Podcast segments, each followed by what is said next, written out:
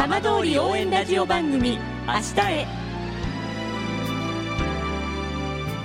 時刻は5時1分になりました。今週も浜通りの情報をお届けする浜通り応援ラジオ番組明日へのスタートです。まずは今週の浜通りニュースです。いわき市といわき市医師会保険事業支援システムの構築などを手掛ける民間機関ミナケアは今月15日いわき市民の健康づくり等に関する連携協力協定を締結します。9日に市が発表したもので市民の健康増進健康長寿の延伸に向けた取り組みの一環となります。さて毎週土曜日のこの時間は浜通りのさまざまな話題をお伝えしていく15分間。震災と原発事故から7年半。ふるさとを盛り上げよう笑顔や元気を届けようと頑張る浜通りの皆さんの声。浜通りの動きにフォーカスしていきます。お相手は森本洋平です。どうぞお付き合いください。浜通り応援ラジオ番組明日へ。この番組は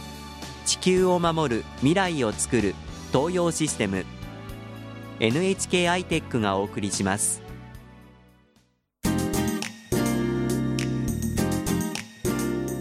代わっては浜通りの話題やこれから行われるイベントなどを紹介する浜通りピックアップです。あさって14日は成人の日です。今日は飯舘村の成人式について企画運営に携わるリバースプロジェクト共同代表の亀石高正さんにお話を伺います。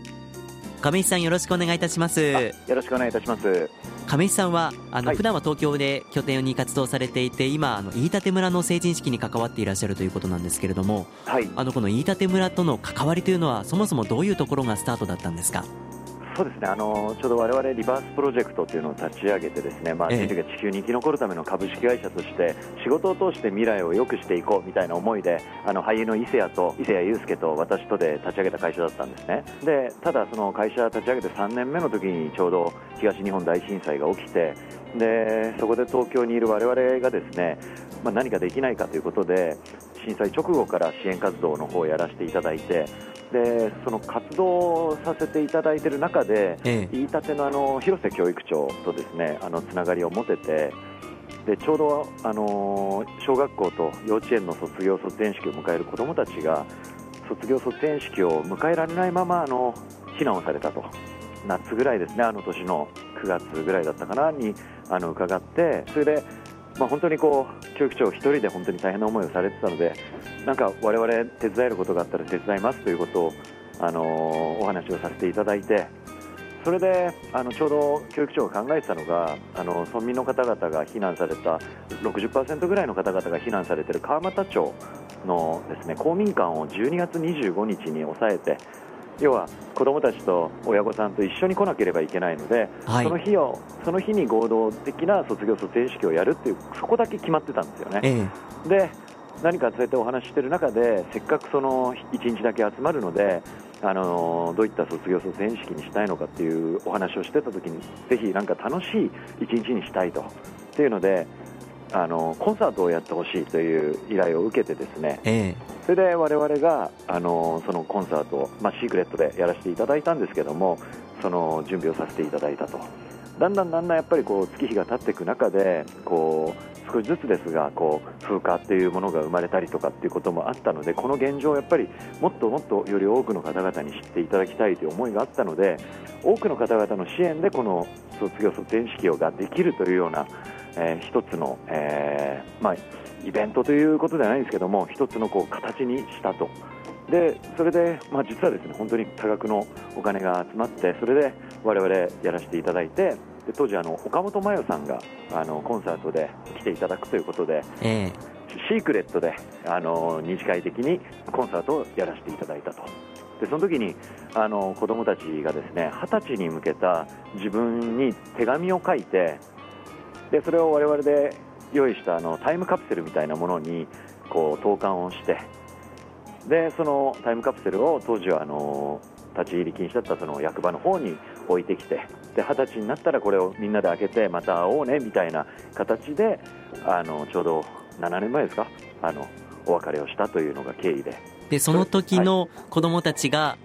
今年その新成人になるということなんですね。そうなんですよ。それでちょうど去年、一昨年の暮れぐらいに一度、私の方で飯舘の役場の方にご挨拶に伺った時にですねちょうどその卒業卒園式にご参加されたお子さんの親御さんがですねその役場にいらっしゃって、えー、でその卒業卒園式のことをすごくよく覚えててあぜひぜひみたいなお話でお話をさせていただいたと。いたての、えーと成人式というのは成人を迎える方々が自主的にその実行委員会になるというようなことを代々やられてたと。ちょうど今年この成人式を迎える実行委員会の方々とお会いさせていただいてで打ち合わせをしてそこからこうこの準備が始まったと。久しぶりにお会いになってどんな印象を持たれましたか？やっぱりこうあの時はまだ本当にこれから中学生になるという本当に子供たちだったんですけども本当大人になっていましたね。でただ、やっぱりあの時の子どもたちがですねやっぱり誰よりも辛い思いをしてあのいた中でそれぞれがこう自分たちでという思いその小学校だった彼らからもなんとなく僕らは感じていたのかなとは思いました。素直に本当に素晴らしい大人になってましたね。こういう形で一緒にその式を作り上げていくわけですけれどもあのどんな成人式どんなこのイベントになればいいなというふうに思ってらっしゃいますか？ちょうど卒業卒園式の時っていうのは実はあの大人だけで進めてたところがあったんですね。ええ、で本当にじゃあその卒業卒園式を迎える子どもたちってどんな思いなのかなっていうのがなかなかこう想像の範疇の中だけで進んでたんですけれども実際にあの卒業卒園式に会った時は泣いて抱き合って喜ぶ子どもたちの姿があってそれで本音を聞いたらやっぱり実は卒業卒園式を迎えられてなかったってことが本当に悲しかったしすごい待ち遠しかったと、ただ、あの当時、やっぱり自分の親御さんを含めて、その大人たちが本当に大変な思いをしている姿を見てたので、そういう思いを口に出せなかったという現状があったっていうことだったので、実はその普通に当たり前にできることっていうのが本当にありがたいことで、感謝なことなんだなっていう。あの実行委員会の方々とこう打ち合わせをしている中でやっぱりこのテーマを決めていこうっていったときにこの、ね、当時、東日本大震災で支援してくれた方々そしてまた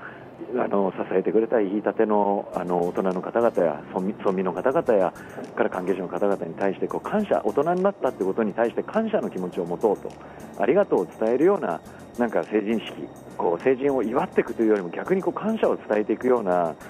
あの成人式になれたらいいねみたいなのが、えー、話していましたね。で今回、その新成人この飯舘村だけではなくて県内にもたくさんその被災されて、まあ、新成人を無事迎えるという方も多くいらっしゃいます。あのそんな皆さんにぜひ亀石さんからメッセージをいただいてもよろしいですか？今、本当に大きく、えー、社会が変わろうとしています。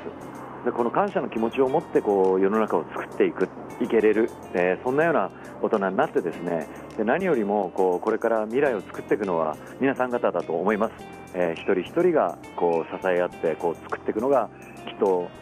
希望の持てる未来につながるのかなと思いますので、えー、僕らも頑張るんで、えー、皆さんと共にですね頑張っていけたらなと思います。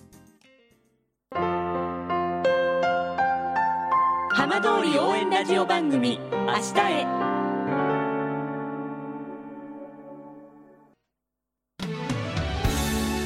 浜通りの情報をたっぷりでお送りしてきました浜通り応援ラジオ番組明日へこの番組は地球を守る未来をつくる東洋システム NHK アイテックがお送りしました。